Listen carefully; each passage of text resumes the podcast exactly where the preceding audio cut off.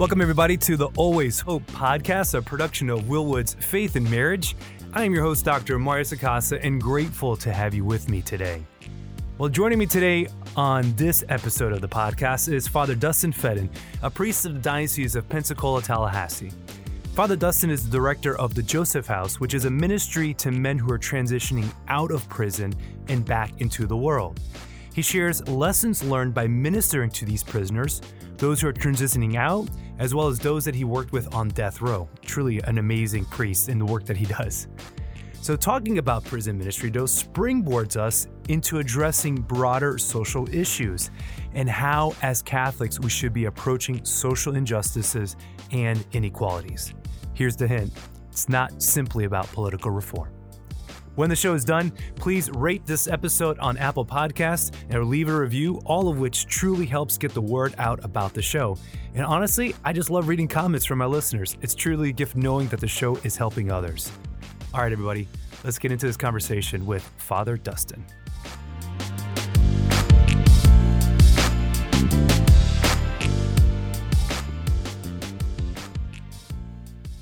Well, Father Dustin Feddon, good morning. How are you doing today? Welcome to the show. Good morning. Good morning, Mario. Uh, uh, thanks for having me on. I appreciate it. Thanks so much for joining me in this conversation that I'm, I'm really, really excited about. So, just to give people a little bit of context, you've been ordained a priest for the Diocese of Pensacola, Tallahassee for com- a couple years, coming on three years now, is it? Is that right? Or uh, coming on four years. Four, four years. years. Oh, sorry. Uh, Time flies. Four yeah. years. Congratulations. That's awesome. How now? I know that your journey to the priesthood uh, is a little unconventional, I guess. Uh, that yep. you wanted to share briefly, kind of how that unfolded, um, and because uh, I guess what I'm, I'm struck by is I know that that that you were working on your doctorate before you entered the seminary. And so what you're bringing into our conversation today is I think what, what I want the listeners to know is that you come with this, this experience of, of having the doctorate in religion and teaching at Florida State University while at the same time then being led to to serve the Lord mm. um, through priestly ministry. What what an an amazing kind of experience and to bring both of those uh, to your priestly ministry. Yeah, right. Yeah, you know, it's it's uh, when, whenever I'm asked this, it's like uh, kind of you know revisiting what was a very uh, uh, kind of I, I, think monumental is the right word. Period in my life uh, of, of, a lot of change. Um, uh, in, in, in, when I was uh, a graduate student working on my doctorate and in religion and philosophy of religion, uh, it was during that time that. Uh, really, through a, a, friendship, a dialogue uh, with Dr. Tom Neal, mm-hmm. and reading O. Thomas Merton's Seven Storey Mountain, reading John of the Cross, reading Saint now Saint uh, John Henry Newman and and others. Uh, that my um, you know I grew up in a in a Methodist background, Methodist in the Methodist Church, and then kind of evangelical uh, Protestant kind of Christianity. Uh, and uh, and then when I was uh, studying religion at Florida State University, really kind of was no longer affiliated with any particular church, any particular community, and was kind of just you know uh, a real a seeker, uh, going to different uh, different churches, different denominations, and then ended up starting going to mass after again this you know conversations that I had with my friend Tom, and then just you know reading these books on Catholicism and written by great Catholic uh, authors that uh, kind of was was able to kind of put into words what I felt as though I was looking for, mm. uh, and a recognition of this the great blend of of mysticism of spirituality uh, with uh, thought and and philosophy and and content and history. And so uh, during that time, I I uh, uh, started not only thinking about Catholicism, but kind of wrapped up with all of that was already thinking of of, of the religious life. At that, that time, I was discerning, started discerning early uh, with uh, the Dominicans mm-hmm. and going to some of the Benedictine uh, monasteries as well, and looking at the contemplative life. Uh, uh, and you know was and then ended up coming into the church at St. Thomas More here in Tallahassee, Florida, and uh, you know, again at the all of this time, you know, still working on my my dissertation, which was on Soren Kierkegaard and 19th century uh, philosophy of, of, of, religion and uh, all of that, and uh, then you know, somewhere kind of along the way, once I came into the church, uh, our our bishop at the time, Bishop uh, John Ricard said, well, you know, have you ever kind of considered the priesthood and have you ever considered the, the diocese here? And I started thinking about the local community and, uh, you know, Monsignor Tugwell and again, Tom and, and, and others that I had already been talking about Catholicism with, and then thought, well, you know what, maybe it makes sense to first kind of think about uh, serving this community in this area. And, and then, long story short, uh, about three years later, after continued discernment and and um, uh, prayer and reflection and, and, life experiences, entered seminary in 2011. Goodness so. gracious, that's amazing! What a great what a great story. That I mean, God calls all types of people. I mean, and and there you are, gra- graduate school, at a public university, and then you would form this friendship with Tom Neal, who's a dear friend of mine and a, and a friend of the show. He's been on a, a, couple of occasions already, and we'll hope to have him on a couple more times. Um, but then through that, how God would work that and then guide you, you know, to the church and what, the way you described it beautifully, that you saw both the the beauty of the spiritual life, the mystical life, but then also the the intellectual life, and and seeing uh, kind of both uh, in in their strengths and, and in mm. their beauty uh, and that you would then you know be, be guided by that and then and then very quickly just keep moving then on towards priestly ministry and and and discerning that and and and just allowing the Lord to kind of guide you. So so with the, the all these varied experiences that you that you bring with, I mean, the Lord could have guided you to to to because no one can solve every problem, right? Mm-hmm. And and and there's a lot of different ways that certainly could have led you. The Lord could have led you to to to kind of work and to focus your priestly ministry. But it seems that here in the last few years, you, you've you have focused specifically on not just the parish life, but also in prison ministry. Mm-hmm. So how how did you get there? How did you get from your background as a doc student, having and now having the PhD and being a professor at FSU, to being a, a, a, priest in a small rural community in North Florida, but then specifically now working within the prison ministry and being a chaplain to to the the, the state prisons there in the area. Uh, how'd you get there? yeah, you know, it's funny. It's funny, uh, Mario. I, I I remember early on in my in seminary, I would wake up uh, you know, there at seminary, St. Vincent de Paul down in Boynton Beach, and just wake up moments and think like, how did I get here? you know, just just in, in terms of I'm one, I'm Catholic. Now I'm a Catholic, or I'm I'm pursuing the priesthood. Uh, what happened? How did this happen? Uh, there would be those moments, and then and then certainly, you know, a few years later, I would find myself, you know, cell to cell visiting with men condemned to die mm. on death row, and and visiting uh, just a variety of different. Um, you know uh, different uh, different uh, prisons and different uh, kind of systems within these different prisons in, in, in Florida. And yeah, this the, with that, you know, it really started with uh, my pastoral year at Good Shepherd uh, Parish, which I know you're familiar with. The mm-hmm. community there, Father Mike Foley, wonderful wonderful priest, just a good man. Uh, and uh, I spent my my, I was in 2013. I was sent there for my pastoral year, and at, early on in my uh, kind of quote unquote kind of internship there, uh, Father Mike uh, uh asked me, uh, you know, what would you know, instead of telling me kind of, okay, here's your to-do list, these are the things I want you to do, in classic form, uh, with in, in his own kind of way, he asked, you know, well, what would you like to do? Mm-hmm. And I I still don't really know how it all happened, but I at some point re- recalled an article uh, about a layman and uh, a, a, layman there here in, in, in Tallahassee uh, who visited was a chaplain to those on death row, a Catholic chaplain. Mm. and I, I didn't even really remember his name. I just remembered this article, and I and so I said, you know, I, I you know, one thing I'd like to do is in terms of kind of more outreach work, I'd like to maybe visit some of the prisons.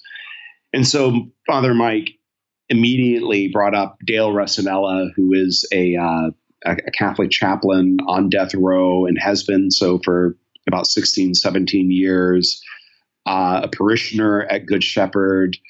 Uh, uh, and Father Mike put me into contact with, uh, he goes oftentimes my brother Dale, because that's what the men, you know, uh, in these correctional facilities call him, Brother Dale.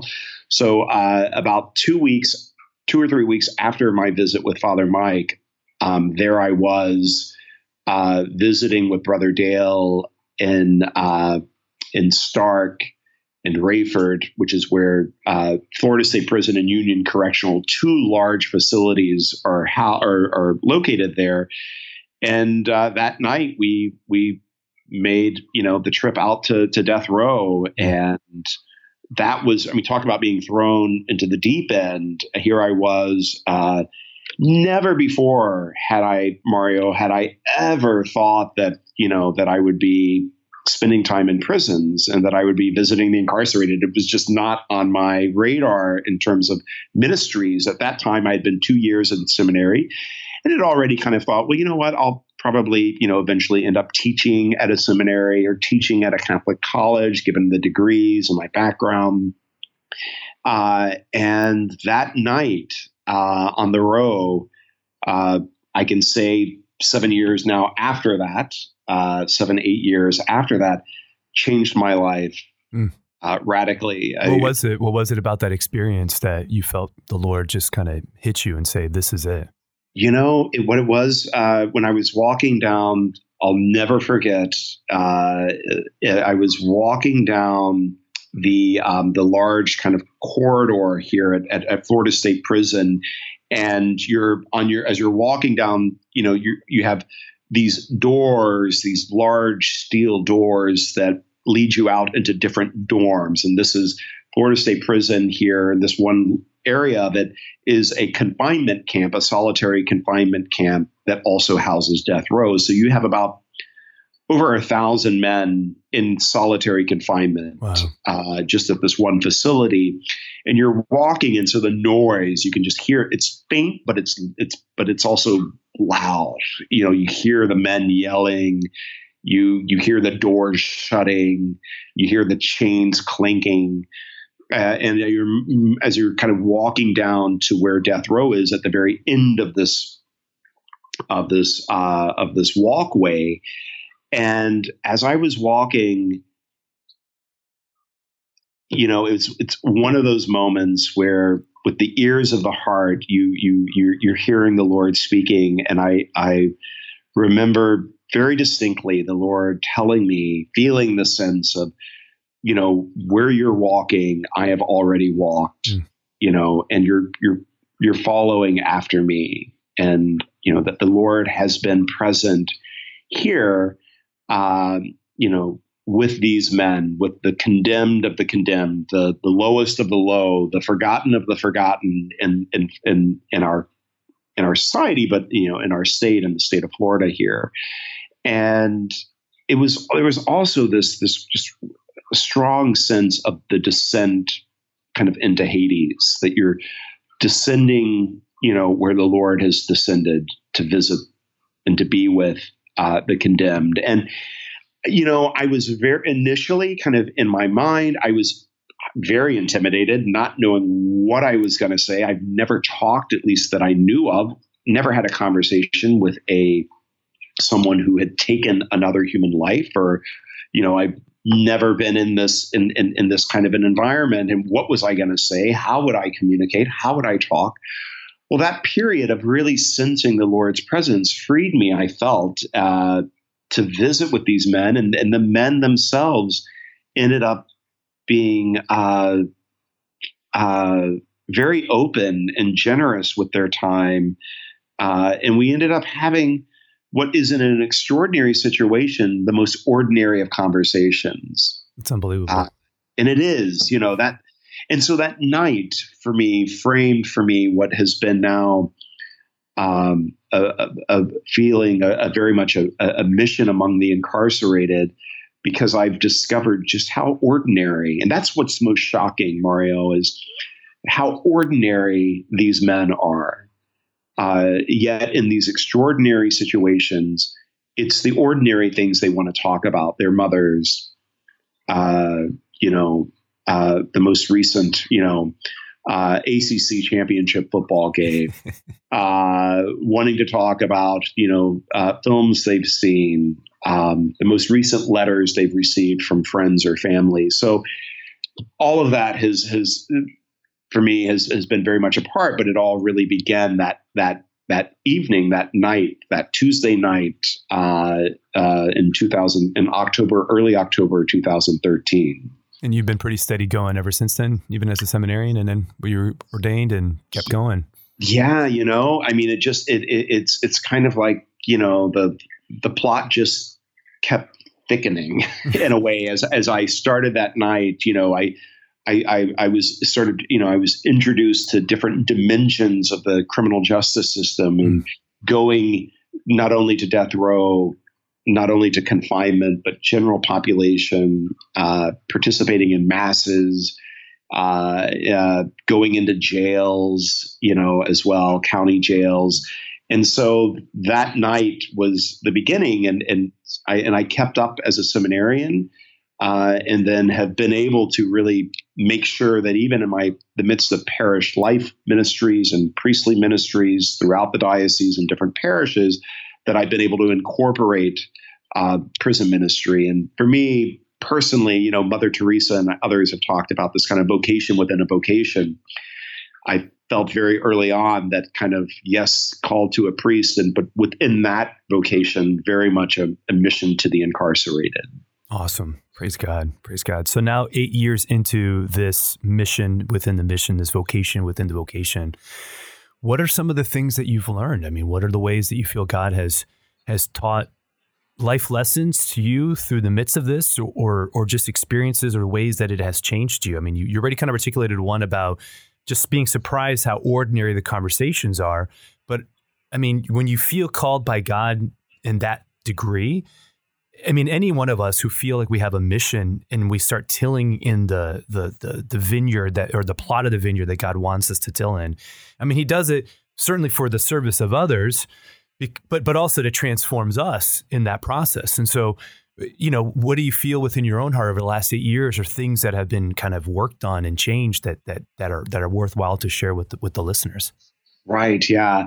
No, that's really well put, uh, Mario, and and it is so true that if we're open, you know, uh, we we find ourselves uh, in our vocations, our responsibilities, our ministries, whether it's as a father, you know, as a mother, uh, as a friend, uh, you know, and whatever vocations we have, that if we're open, we find that the greater depth of our relationships and our contact with others that it, it, it's forming us in the process as well as much as it's forming i would imagine you would say the same about your son your children.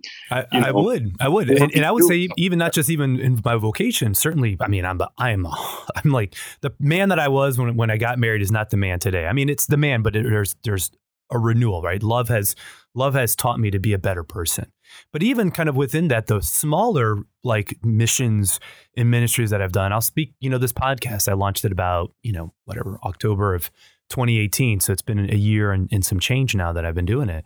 But over the past year, I mean, even even doing this has been incredibly edifying for myself. So, so hmm. I, I think you, absolutely, you know, whenever we respond to the Lord, you know, whenever we feel that God is calling us to do something unique or outside of the box or a little bit different, I mean, he's doing it because there's a need that needs to be fulfilled, and he wants us to fulfill that.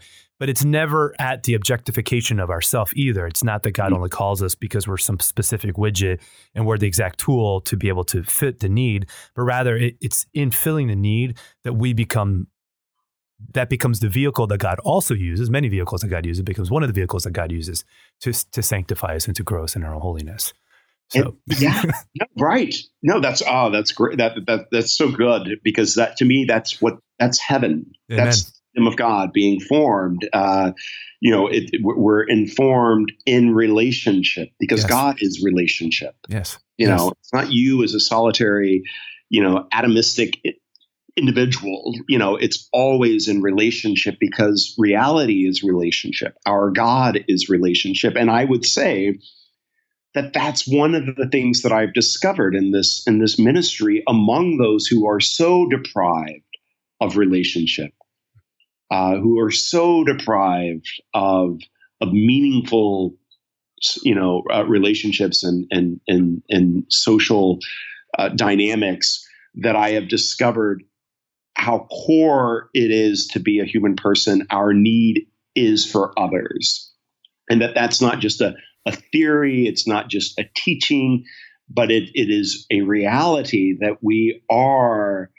Uh, we are relationship that we are so uh, so much of our of the goods that we experience comes through uh, relationship and, and, and, and communication and, and, and, and with others. And so I have in, in my ministry, not only, you know, at one level, we can talk more about this, it's, it's, it's seeing the, uh, in, in very compelling form, the uh, great injustices that are manifest in these prisons. You see, you see the effects, the toll of, of deep poverty, on people's lives uh, manifest in prisons because 95% about about 95% of the people that I, I visit incarcer- that are incarcerated come from deep poverty. You see the toll that it has had on their lives. You see the the the realities of, of family from you know family chaos and family um, tragedies, the how that has affected their lives. And so you you see all of these injustices uh, that are that are manifest, uh, and and and yet you see this resilient kind of hopefulness among these these people that have been thrown away quite literally in their desire for love mm. and their desire for a relationship that is that's built around trust uh, you see their need to be wanted and to be uh, remembered. You know, there's this one one encounter that I'll just kind of put Please. this in that brings this really to me to brought it brought it home and i would say this is the moment for me the kind of awakening that it's this is not only a ministry in terms of going into the prisons but it's there's a, an issue of human dignity that is at stake on this day of you know so many of our sisters and brothers in community that are are witnessing the dignity of human life in, in washington d.c at the pro-life marches uh, that uh, that I found that this is a, at stake in, in, in, so many in these prison camps, kind of throughout uh, our country, certainly throughout the South, yeah. and that is that there was this one day I was visiting when I was again a seminarian, a few months into this ministry that I was uh, involved in at, at Florida State Prison. I was walking and I was going out to death row. And as I was walking out to the P dorm there at Union Correctional, as I was walking to my right, there were all of these men, uh, predominantly black uh, and predominantly young men in cages that at first, you know, first glance look like, you know, what you would see at a dog kennel. I mean, dog cages. Uh, but they weren't dogs in these cages. They were men, and they were out. This was their yard time, so they're out in these very narrow, very small little cages.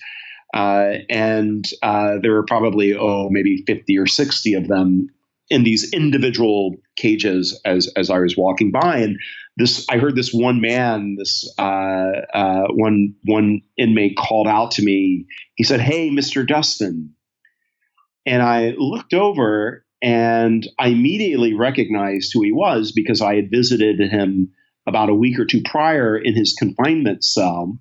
And I'm so awful with names, and this is not not something I'm proud of, but but parishioners can attest to the fact that I, I it's I'm just not good with names. Um, uh, but fortunately, at this moment, I remembered his name immediately uh, because I think there was some of the conversation we had had, you know, was was somewhat memorable, and so I immediately yelled back to him. I said, "Hey, Michael, uh, you know, how are you?" And the look on his face as his shoulders dropped, his head went down, and then he looked back up at me and he said, You remembered my name. Wow. And when when Michael said that to me, uh, I realized at that moment, you know, that there's this machine that is operating uh, that is, you know, attempting to erase so many of these men's identity of, of who they are, of their name. They're given a, a DC number, you know, uh, and they become simply inmate.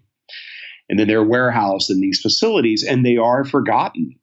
Uh, and in that moment, and Michael, uh, uh, probably in his late 20s now, African American man from Liberty City, Miami, which is uh, a very, I mean, it, it, hearing the stories out of Liberty City, you would think that you were hearing stories out of Mosul or Damascus, just the, the degree of violence that, that Michael and others have grown up in. And I, when I looked over and when I said when I said that and when he responded that way, I realized my presence there is about restoring the dignity of the human person. Amen. To be able to see them as a child of God. Because I can tell you, Mario, and again, 90 to 95% of the men that I visit are literally orphans. You know, they were orphans from the day they were born, often many in, in, in, in very chaotic situations, never really knew their fathers we are talking about this is why this to me is a becomes a we can talk more about it but a, a social justice issue because these are the orphans in our present world at least in our present kind of context and here in, in america. Uh, you know, when when the when the Hebrew prophets are railing against the injustices in Israel in the ancient world, oftentimes those injustices keeps coming back back again and again. It's the way that you've treated the orphans and the way that you've treated the widows, the neglect of those that are the most vulnerable in our society. And oddly enough, this is the the moment of of, an, of a kind of an awareness of something that's really awry in our society. I've realized, you know, what I was taught to believe and what I thought, even as an adult, as an educated adult, was that you know prisoners are guilty of, of horrendous crimes uh, and they don't you know they don't have any rights uh, and that there was this you know a, a kind of it, the last thing that i would have viewed them as would be as to some extent as victims and what i've come to realize is that you know we could you know the crimes are there and, and that's a reality and reality. we have to think through that and yet at the same time, the vast majority of these men were victimized as well at an early age yeah. in, in different ways and degrees. And they need to be remembered, remembered as children of God. Amen. Okay, so Father Dustin, you're, you're, I mean, you're preaching it, man, and I'm getting goosebumps listening to you. I mean, you're you're you're convicting me. It's beautiful. So let's let's go into that. All right. Thank you so much for sharing all those beautiful stories. They're they're phenomenal. But I think as people are listening to it, maybe maybe myself, I I, I find that the term social justice has become one that is just a hot button or in some ways has been hijacked and has become this uber political term. And in many yeah. ways, it's used as a political barometer to to define you. You know, if you if you know if you're a social justice individual, then you lean more to the left. But if you know, and and so, anyways, just to back up a little bit then all right mm. to kind of give a little catechesis this is the moment of catechesis for the listener okay help us help us to understand and the difference between how we define social justice in the colloquial sense of the term the way that it's used kind of broadly culturally um, and then what does the church teach about social teaching. There's a rich Catholic social teaching. Is there a distinction between these two terms? And if so, how, how can we approach these issues with a Catholic lens?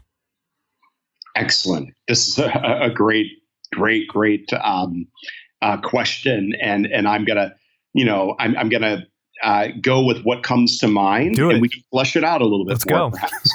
So First, when I think of, um, uh, you know, when I think of the church's mission, it dates back. We could date it back to all sorts of different moments, but I'll, I'll date it back to one moment of, of, Jesus standing up in the synagogue that's depicted in, in I, I, think all of the, at least all the synoptic gospels, you know, Matthew, Mark, and Luke. Certainly, Luke is what I'm thinking of at this moment.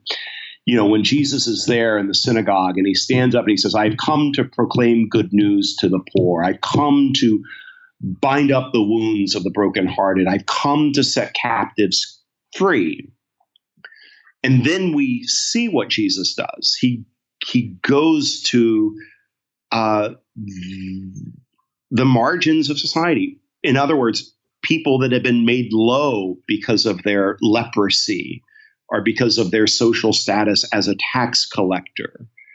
Uh, and and or as sinners, those who are not the in crowd within the uh, kind of elites at the time. And so, what I in saying this, Jesus himself is recognizing his ministry has this social dimension. It is a social dimension in terms of, you know, Jesus is ministering to those that have been exiled, and that's a political social kind of term that has historical resonance at the time because we're talking about Jesus in the aftermath of the Babylonian captivity.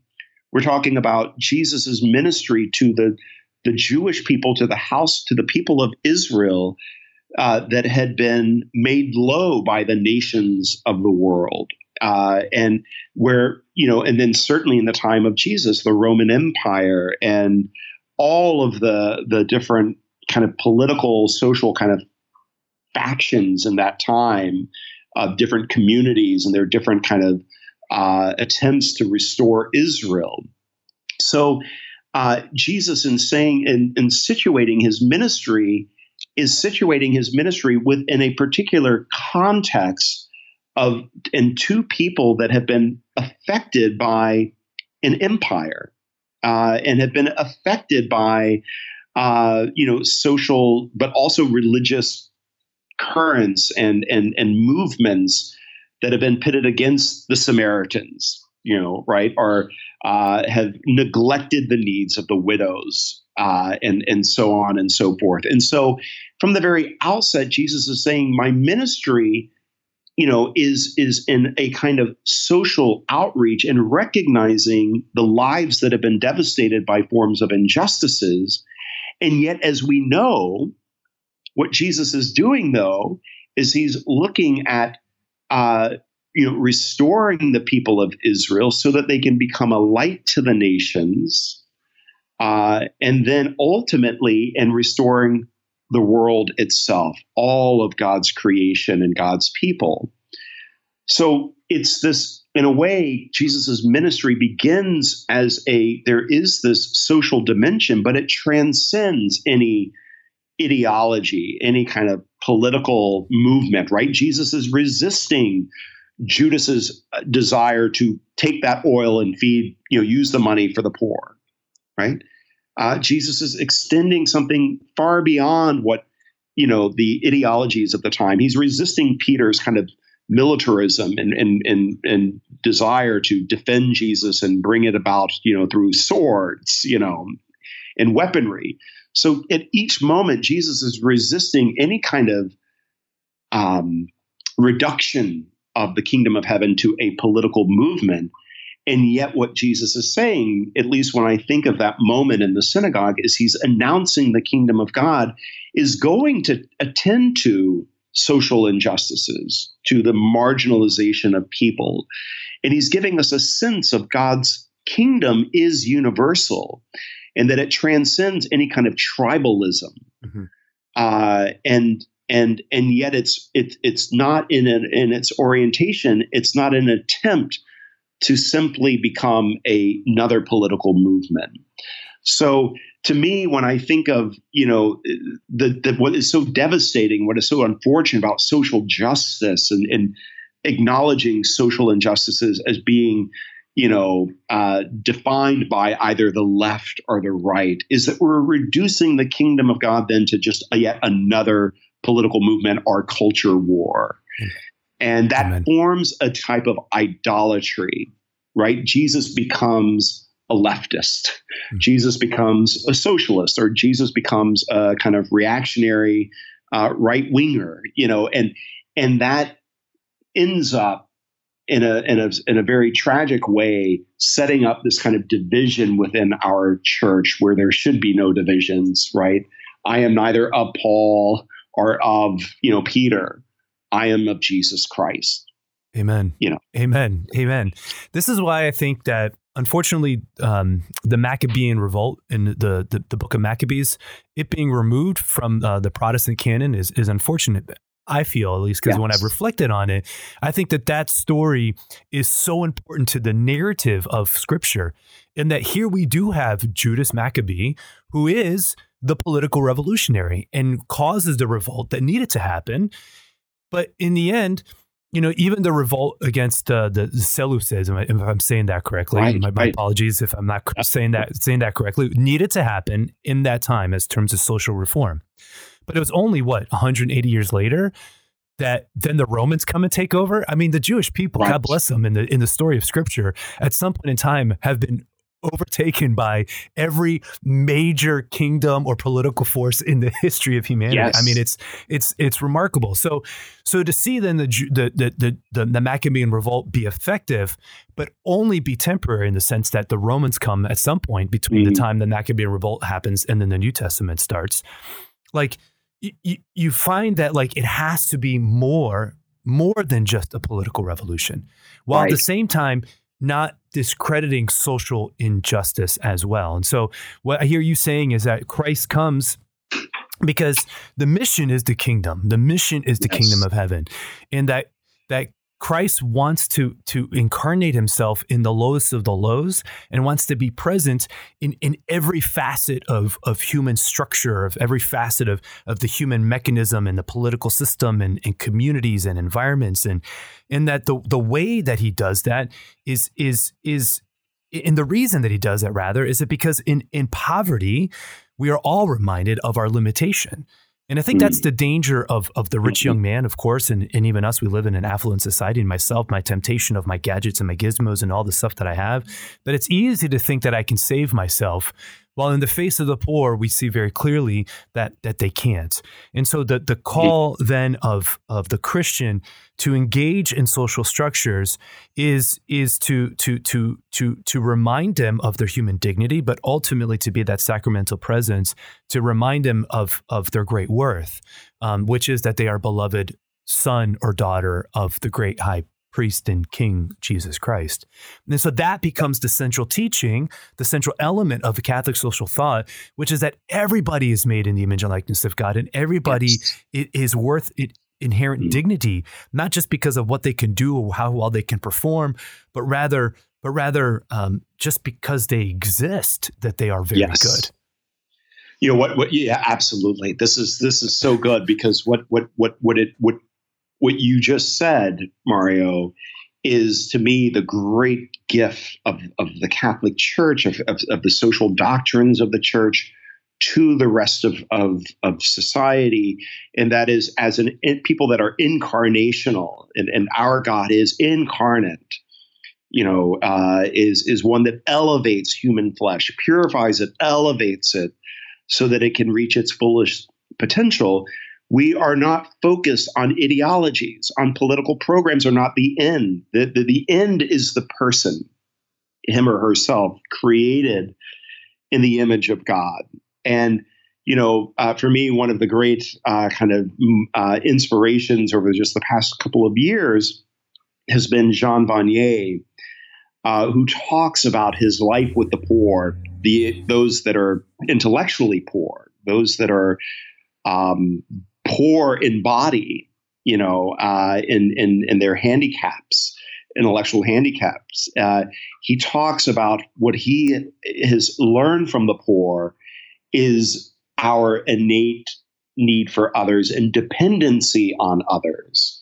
And so when we recognize through the eyes and the faces of those that have been made low by society, the poor in whatever form, we're not doing this because we have a political dream of a certain political program or, uh, or a, a, you know a, a, certain administration that we think is going to answer all of our problems. No, you know our motivation in reforms and in acknowledging these types of injustices are the ways in which they they uh, tarnish or they they they uh, corrupt that beautiful image of the of the human person as a child of God as one who is fundamentally dependent on, on one that is greater because we know then ourselves that we are dependent on one that is greater. Yeah. Amen. You know, um, so I think that's right. To me, that's that's the the core of the of the Catholic social doctrine is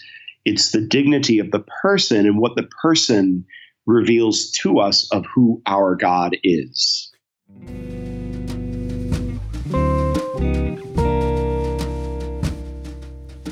Hey, everybody, this is Dr. Mario Sacasa inviting you to follow me on social media at Dr. Mario Sacasa. On my Facebook or Instagram, you'll get inspiring quotes from the show, the latest places that I'll be speaking out, and regular reflections on cultural happenings.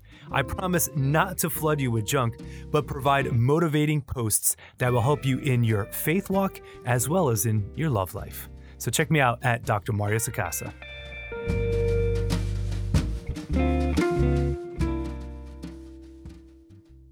Yeah, listen. I mean, social injustice is is real. I mean, we can certainly talk about abortion and and the, the heinous crime that that is that is uh, abortion and the effects that's happening. And that you talked about with victimization and and individuals who are who are caught in a in in a society that says sex should have no consequences, you know, mm. and should just be free. I mean, the people who pay the price for that, unfortunately, typically are are the unborn. But even at a at a racial disparity, if we're just going to put it all out in the show mm-hmm. today our first, my first experience with racial disparity, I would say, was in Kristen and I, our two years, our first two years of marriage.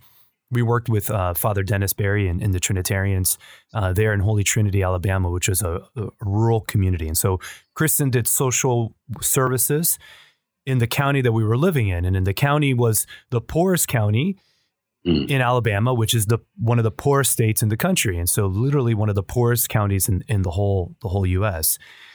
In one of the little uh, townships within the county, Hurtsboro was the name of the town, coincidentally. Um, that you could see it. You drive down the main kind of street in the town, and the line was very clear. To the left were the the the big rich houses that where the white people lived, and to the right of the street were mm-hmm. all the the trailers where where most of the African Americans lived, and and it mm-hmm. was a very stark, very very clear line. And I was like, okay, yeah, this is you know this is this is real. This is real. There there are systemic forces that work to oppress people. And uh, we have to be mindful of that that we're not in utopia. You know human sin can be corporate and then that corporate sin we have has effects on on other people in ways that they don't deserve. And and that becomes the injustice when we feel the effects of somebody else's sinfulness in a way that's been put on us that I don't deserve. I experience an injustice or privation of the good and so I think that when we start getting into the political realm, my understanding, again, I'm not a poli sci major and I'm just a, this, this little guy with a little show, you know, with my own little thoughts. But I find that when we start, when it gets political, is when we start getting into the solutions of said problems. Mm-hmm. First, if we can agree to what the problems are, that that's a hurdle in of itself. But then the the proposed solution to those problems are when we start getting political in in, mm-hmm. in the sense that the the the left, as I understand it, tends to move towards uh, uh, systemic change, kind of from the top down, looking at government structures and and and looking at um, elements that that need to be changed from a systemic level, which on one hand is good, and on one hand can get too far, can get too extreme. Similarly, then the right moves towards the individual and the local community and and personal responsibility, which which is good also in its own right, um, but then can also fall to an extreme a, as well. And so I think that the place of discernment, then, when it comes to a, any particular issue, but the issue we've been speaking about mostly has been that in the prison, um, is to look at solutions. At least I think, and maybe I'm, I'm I'm I'm overly optimistic in this, but look at solutions from a Catholic lens that attack both aspects of this, looking at it and to say that there are to say that there are systemic injustice is not to take away personal responsibility or to say that we want to encourage people to be responsible for their actions doesn't then take away the fact that there could be social context that allows that has that has allowed them to to act a certain way. You, you know like the, the both and i believe has to be kind of um, assessed when it comes to to situations like this. Right. Thoughts, yeah. Thoughts? no I, I i you know this is again this is when you know there the, the, the danger of of any kind of ideology is that you you take an idea and you kind of foist it upon reality. And I, you know, it's interesting, you know, I think that the church, when she doesn't get caught up in these culture wars, uh, it can, interestingly enough, end up being deeply pragmatic because we want, hopefully, we want to be informed of the needs of the human person, who we now, who we know is is deeply connected, informed, and, and dependent upon larger social structures.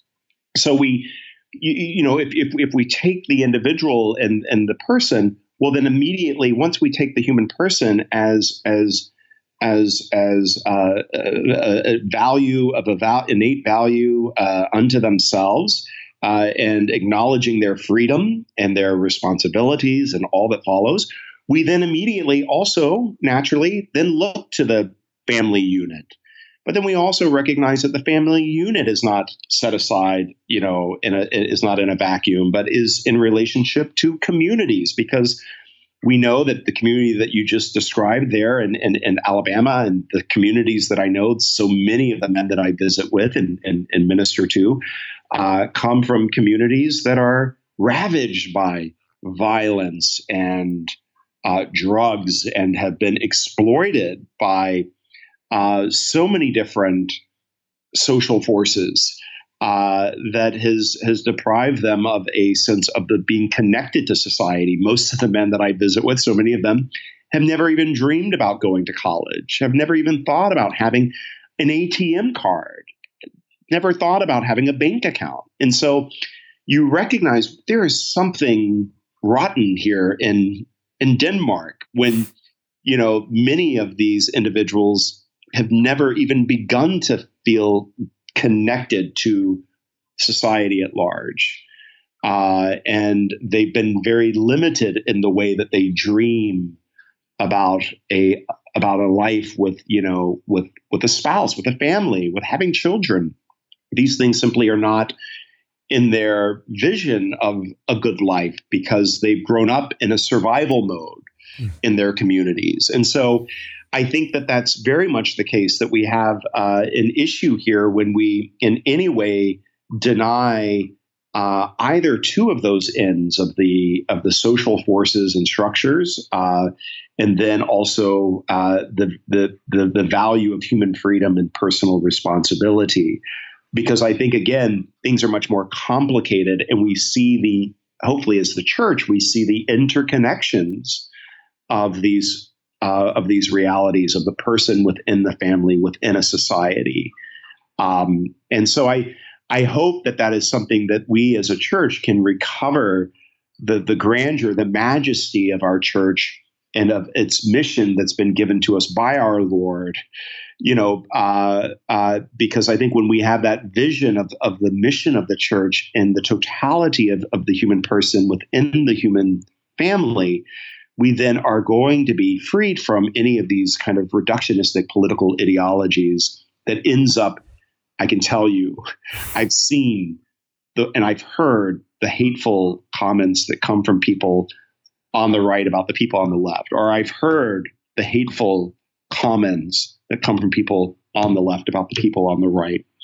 And that ends up denying our connection as a human family. Um, so I, you know, and and just to say, you know, what you said, Mario, about about that just recognition, I think, you know, of of of those of the disparities um, and of of the realities of of what it means to be born uh, for so many uh, into a black family especially in the South, but we know throughout the country. Uh, we can't deny those realities.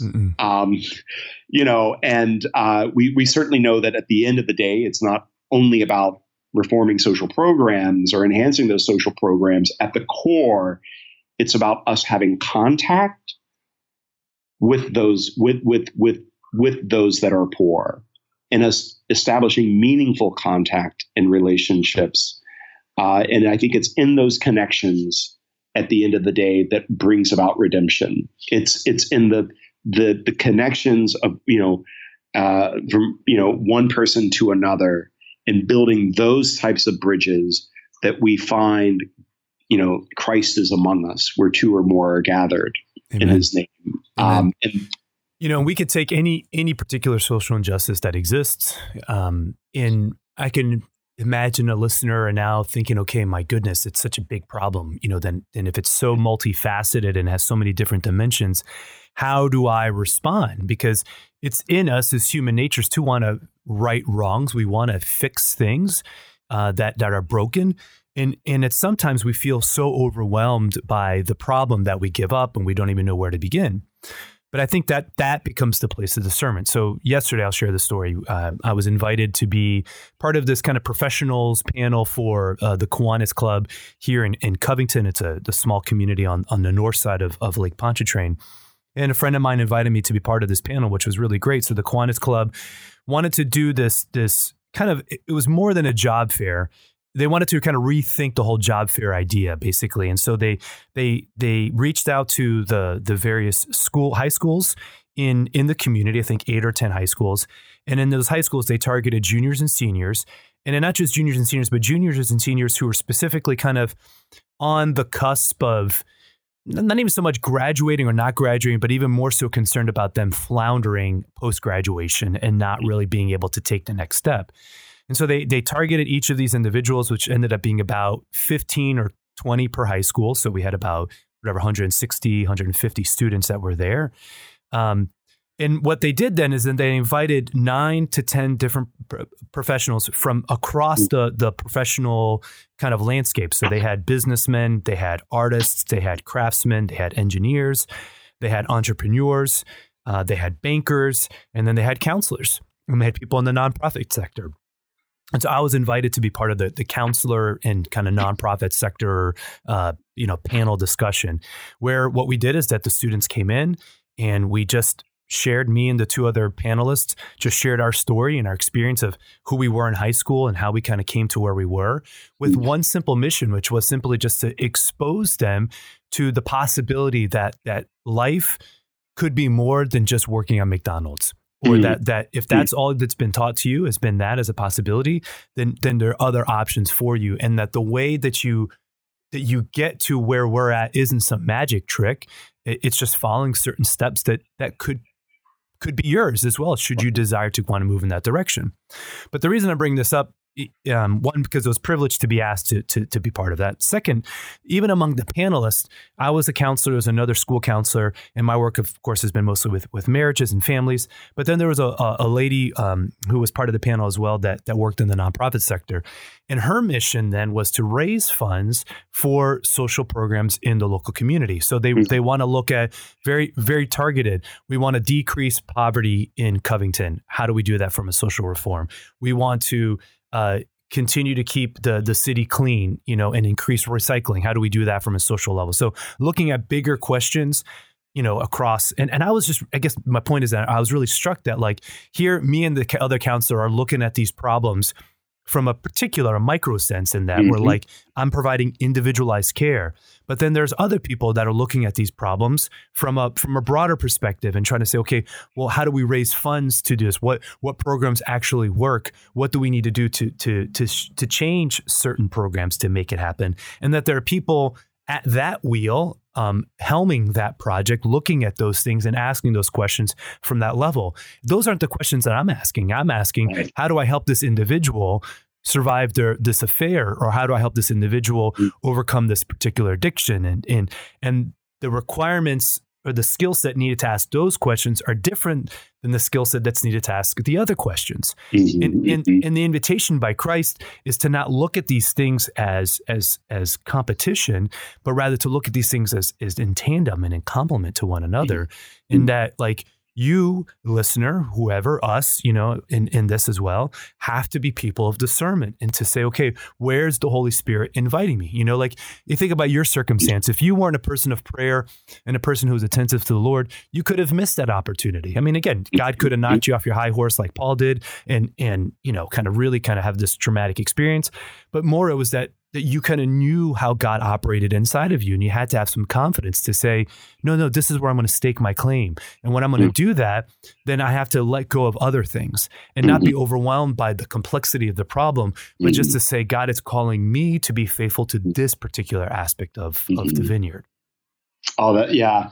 You know, I mean, well, as, as you're saying that, I, I have to say, and I have to kind of confess here because I, you know, uh, I I have, you know, uh, at times, you know, tried to do much, too too much, tried to respond to the, the situation by getting involved in all the different facets. And you know in each person that i visit thousands and thousands of, of faces that i see in these solitary cells and wanting to help every single one of them you know and, and a, a kind of activism can kind of start kicking in. And you know and i and i you know each time you know what ends up happening is my reliance upon prayer you know, the contemplative life, uh, uh, meditation on the scriptures, uh, the sacraments begins to diminish, and I and I find myself kind of in you know in, in overdrive or you know uh, and, and and trying you know to fix these problems and and ends up all of course each time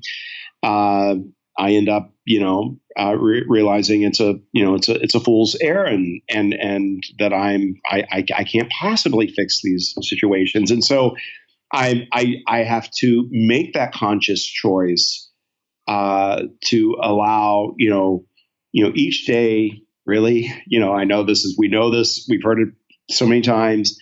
You know, uh, to take each day as it is given as a gift, to be open to the way in which Christ is leading us outside of ourselves um, uh, to love others, and and how that love is manifest. Uh, maybe simply, you know, through a smile. Uh, maybe simply by rem- remembering someone's name, uh, or it may be in you know in writing a letter to someone who's you know had no letters to receive to be received for years. Uh, and it's in the the way in which you know there's a way in which I think you know the great work of Christ is to, and I know this sounds um, may sound ridiculous, but uh, is to keep us small, to keep us little, um, you know, uh, to to to remind ourselves that you know unless you become a child, you know, you, you simply can't enter the kingdom of, of heaven. And, and I think that reliant, that awareness of being attentive to the small things, um, because I think there's some, it's something, and I can't answer this, Mario, uh, entirely, because I think there's something about our God and the reality of who God is uh, in those kind of the small voices, the whispers, where he exists, where he uh, reaches us the most. And that to me keeps uh, any kind of ministry uh, humble and aware that we are not the solution. We are not the answer. I, my ministry, my work is not the answer to people's problems. Uh, hopefully, I'm simply a prompt, uh, or I'm simply a, a, a, a gesture for them to encounter uh, the one uh, who is our in, who is our answer. Uh, and you know, you you just have, and I have to kind of, I have to be reminded of that. It's just human nature. I have to be reminded of that daily. You know, we've been talking beautifully about holding the tension between the the, the pragmatic and, and the and, and the spiritual, and not getting caught overly caught up in activism or getting overly caught up in the pragmatic um, while recognizing though that the pragmatic needs to happen at the same time. Mm-hmm. And so I, I want to give an opportunity here for the listeners to understand what is this the Joseph House and how is the how are you trying to meet this need through the way that you feel that God's calling you to? Yeah, well, so uh, so Joseph House and uh, uh came about really many ways because while in that that year of, as a seminarian visiting the condemned, those that are in confinement in 2013, 2014, and you know these these the facilities, the the, the spaces that you go into are, are uh, really horrific. Uh, you know, you you it's one one way of describing it. It's like you know visiting people that live in a mop closet. Um, and that's you know that's even that's being a little generous. Um, because it just doesn't capture the, the, the harsh noises, the smells, the lack of, of AC, a lot of things that, that you witness in going into these facilities. So as I was going, you know, to these places and you know meeting these just you know very having wonderful conversations and, and kind of starting dreaming about you know Michael's life and Tavares's life and Quentin's life and and and so many others and thinking about all that could have been, you know, had they had more access or had they been connected with communities that were supportive and, and not destructive and and and all of that i started you know just kind of dreaming about you know what it would mean you know what way could the church create um, uh, places uh, a house uh, communities where these men because 90% of them will be released 90 to 95% of them will be released from prison eventually. Of those that are you know in our state we have over 100000 in in these facilities. So 90 95% of them will be released. You know what, what could we create to give them a place that recognized and that in many ways just screamed their dignity that that that that acknowledged their value and and and was able to help them kind of reintegrate recover uh, a sense of, of value and meaning almost like a um, what do you call it what is it uh, almost like a a detox hmm. space, a kind of a, a place where they can kind of de-incarcerate, kind of mm. get all the toxins out of that system, out of their system, and to kind of, in a way, kind of uh, recover their humanity, their their dreams, their their value. And so Joseph House uh, is a again, it's a very um, you know humble, modest attempt to at least be you know a drop in the bucket uh, in terms of addressing the these great needs uh, in in our communities where we have you know every year and throughout the country we have about six to seven hundred thousand women and men being released from prison, and many of them end up becoming homeless. Uh, and many of them end up falling right back into the same communities that in many ways sent them to prison to begin with. So we want to kind of we wanted to create a kind of diversion from that, a, a way to uh, try to give them a little bit more of an opportunity not to return to prison. So we've created a house here in Tallahassee uh, through the generosity of our bishop, Bishop Bill Wack, uh, and other people in our community in our diocese who are who recognize the need and are invested in in creating uh, a more humane approach to assisting those that are formerly incarcerated. So we, in a very pragmatic way, we we had to find a, a place where that was zoned for individuals with violent charges because there are many ways in which there are zoning systems that are set up that they can't go into these spaces. Uh, oftentimes, that means they're left going back to the places where they were um, that they got into trouble to begin with. So we had to find a, a, place that was zoned, but uh, for being able to receive those that have these charges. Uh, but we also wanted to be in a place that that uh, again spoke of their dignity. So we wanted a place in, in, a nice area that was centrally located for them to get good jobs and have access to uh, maybe going back to school and and good relationships and people that were uh, trustworthy, safe. And so Joseph House is, you know, we, we set up this house. We we we we bought a house in a really nice area in Tallahassee, but centrally located to kind of get them reconnected. Um, and here's the beautiful thing, and I and I know that um, you know this to me is is uh, what in so many ways I've been blessed by my friendship with uh, our good friend Dr. Tom Neal, uh, who has uh, really um, instilled within me uh, and in my priestly ministry um, a great passion for the mission of the laity, uh, because um, you know I recognize that the needs that so many of these men and women have, you know, are not going to be met by a priest, you know, necessarily. Uh, it's not going to be met by a, a, a program, another program. It's going to be neat. It's going to be met by forming relationships with people that you know that have families that are community leaders that are connected in, in the wider communities that have social capital, so to speak, so that they form these relationships with them and are mentored by, you know, hardworking women and men, fathers and mothers, grandfathers and grandmothers, and and it's through those relationships that will more than likely be the the way for them to uh, uh, to stay out of these horrific prisons and, and such. And so for me, for Joseph House, it's all about creating a safe place where I can help connect our parishioners um, that are model citizens, that are, are great people in our community of faith, and to connect them with the Michaels and the Tavarises and the and the Sedwicks and the Zacharias, in creating that safe space so that we can ensure the safety of both individuals, but for them to be able to form relationships of, of, of mentorship, uh, to walk with them when they go to open a bank account. So they're not intimidated by being, you know, uh, you know, uh, a person who may appear as though they don't belong at the local SunTrust branch, mm. you know, on the northeast side of town.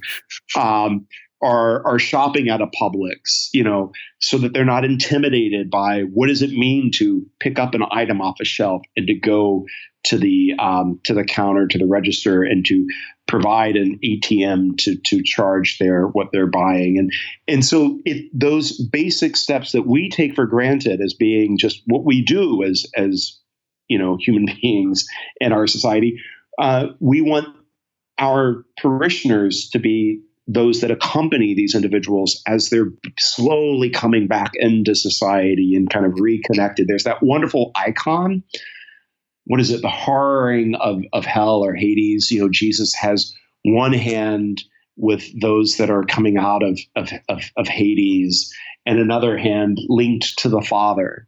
Hmm. And he's kind of this bridge, you know, in many ways, I see that as our ministry at Joseph House. We're wanting to be bridges for those that have been kind of, in many ways, the throwaways, the forgottens, back into society. And we just can't think of any better program, any better way to do that than connecting them with safe, trustworthy, uh, individuals in our parishes. It's amazing. So it's so pragmatic. I mean, it's right down to the nitty gritty of the basics of what it means to to be a person like and and how to interact back into society after being in in in this subculture of the prisons that is just so removed from society as a whole.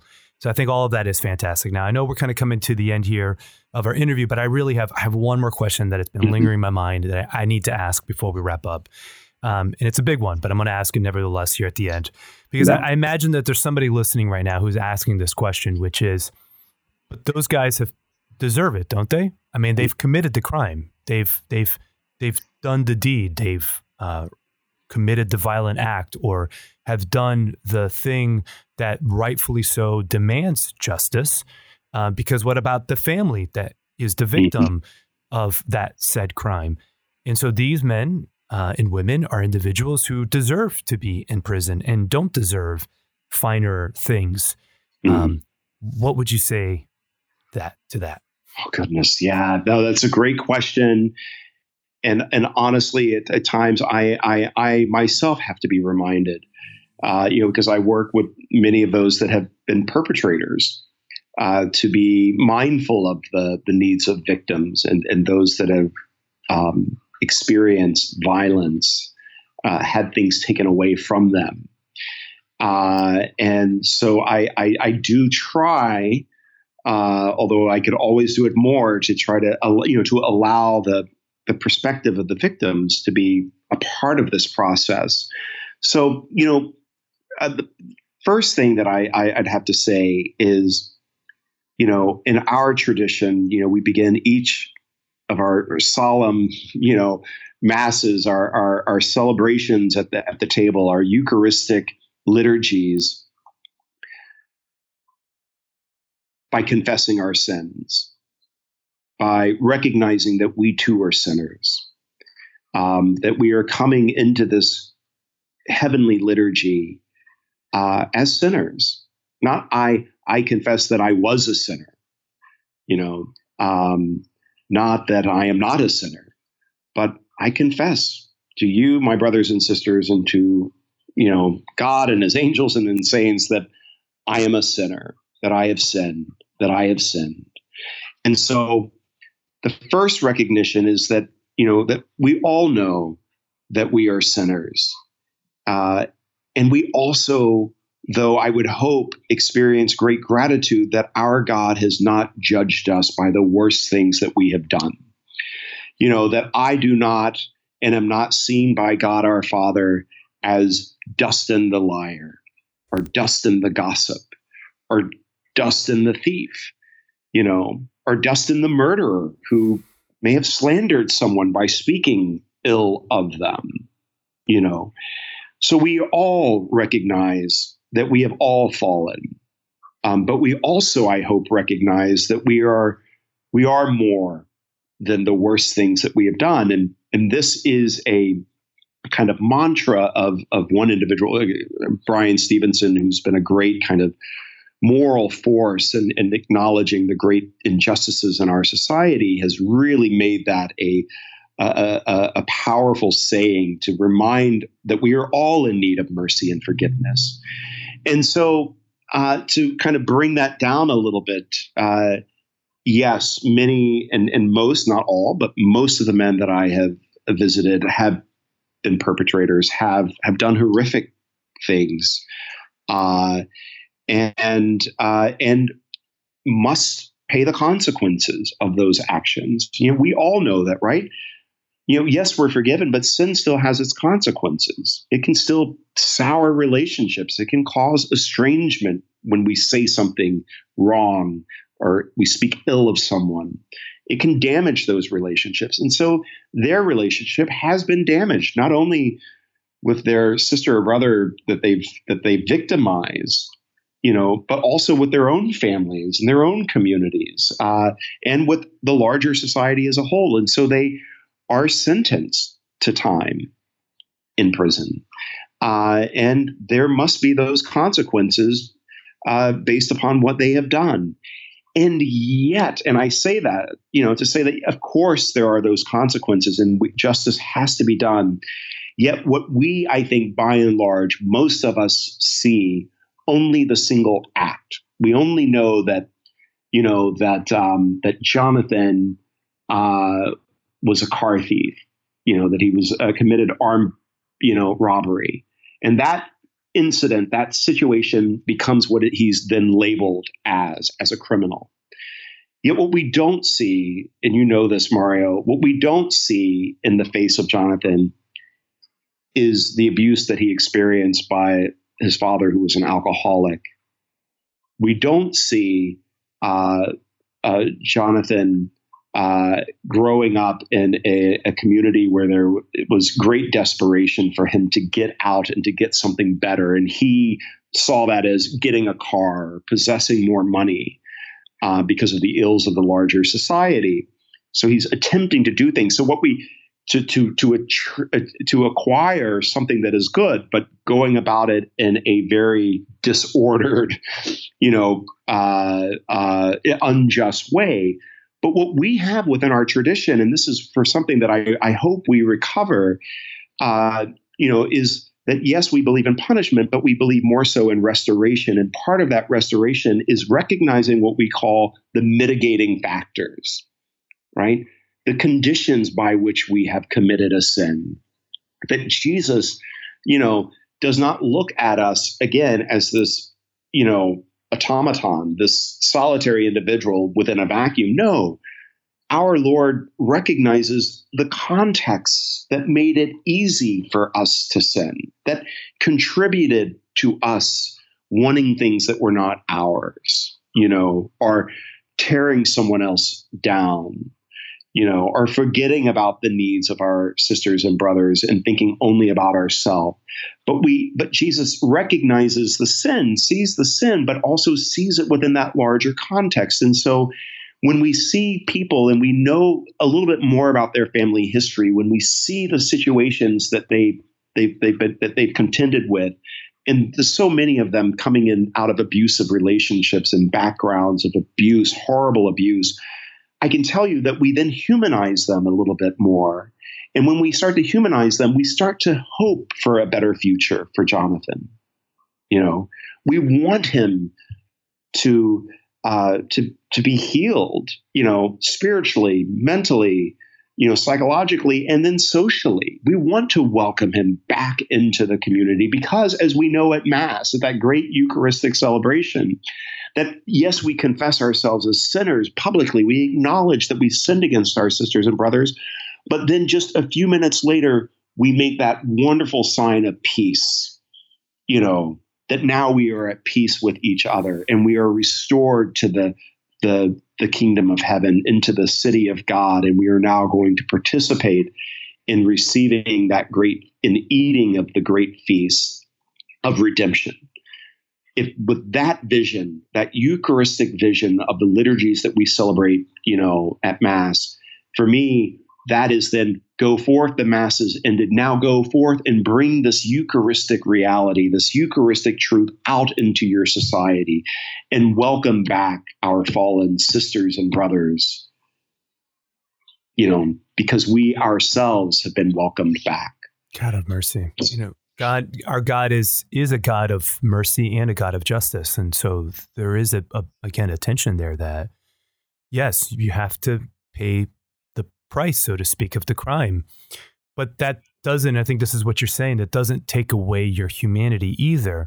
And that mm. doesn't mean that there, even in the midst of that, that there, that you shouldn't be relegated as just a castaway of society. That even in the midst of paying the price, so to speak, your dignity is intact and and and that needs to be upheld. There's a story that's coming to my mind right now, and and I, I hope this is a true story. I love telling it but I hope it's true. So this is what I've heard.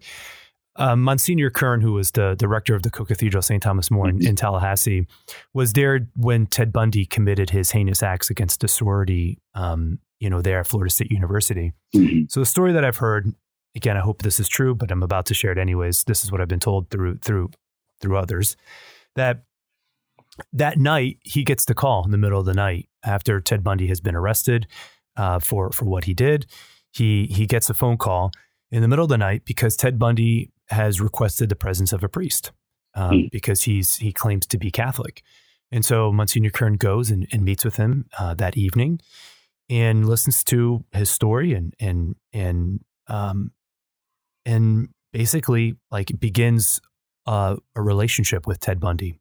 Uh, mm. That then Ted Bundy is is arrested. Obviously, is sentenced to to to to, to you know um, sentenced to death and lives on death row for a number of number of years. Uh, and during that time, Monsignor Kerr would go and meet with Ted Bundy and uh, listen to his confession and uh, would offer direction uh, and to help form his conscience in those last years of his life. My presumption, and this is me filling in the gap, my presumption is that no part was the conversation about getting off of death row, right? Mm-hmm. At no point was the conversation about what it means to to get away from from these experiences, um, but rather the opposite of how to guide him in in that and to help form his conscience as he's going to meet his end at some point. Mm-hmm. And uh, and and and the story that I've heard, at least, is that you know Monsignor Kerr believes that he in many ways helped fulfill that you know mm-hmm. now again ultimately it's up to the lord in terms of judgment and that's mystery beyond mystery and who god how god judges all of us in the end is is, is solely up to him and him alone but uh, but the Monsignor Kerr felt that there was genuine conversion, you know, even at the end there, um, which is really, really remarkable. Should it be true? Um, yeah, yeah. And and I think that that that's a model and a template here of of what we've been talking about, you know, this whole time is to say that that even in the most heinous, or horrific circumstances, mm-hmm. um, this side of heaven, this the, the period is is this side of eternity, I should say. You know, the the period is not is not there. You know, at the end of the sentence, that there's always an opportunity for conversion for all of us, mm-hmm. and uh, that that should be the prayer uh, that we hold dear within our hearts. Um, so, Father Dustin, I, I, greatly appreciate the time. If if people have more questions for you or want to know more about the Joseph House, how how can they access um, uh, said information? Sure. Yeah. Well, well uh, thanks again. Uh, Mario, for your generosity, for the questions, for the conversation, most uh, uh, especially. Uh, so, yeah, you, you can find out a little bit more about Joseph House by going to josephhouseus.org. It's josephhouseus.org. Uh, and you can, it's, we, we try to create it to be a kind of a narrative, a little bit more of an information site on the history of, of you know, of, of the prison systems, but also the, the church's outreach. And I think there are some uh, helpful and I hope educational uh, pages uh, there on, on, the website.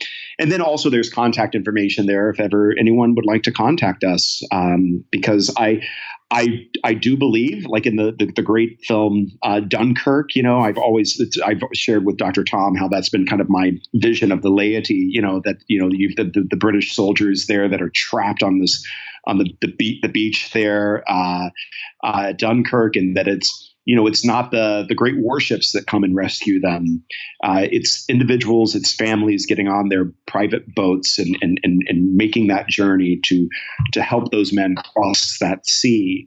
And i think so many of, of the ills of our society and the issues and needs of the imprisoned it's ultimately going to be you know it's going to be the lay faithful and their involvement and, and reaching their hands out to, to to help our sisters and brothers make that journey back into society. And so that's what I hope Joseph House does because I believe it's something that we as a church and, and, and many of our communities can do. Amen. Well, we'll have a link to that in the show notes. And uh, Father Dustin, final question I ask all of my guests What gives you hope? You know, I'm going to go with my gut here, Mario. Um, what what gives me hope are the faces of those people, of, of so many of the men that I visit that are incarcerated. Their resilience, their eagerness uh, to love and to be loved uh, gives me hope because I've discovered that in their faces and in their embraces and their conversation, that that love, that desire they have, can only come from our Father, can only come from God. Uh, and so they they in their their desire and their hope gives me hope. Amen. Amen. Awesome, man. Okay. Well, God bless you. Thank you so much for joining me on the show and keep up the amazing work that you're doing there to, to the people at the Joseph House and to the prisons and to your parishioners as a whole. Well, God you too, you. and your, and your mission here, Mario. God Thanks. bless. God bless you.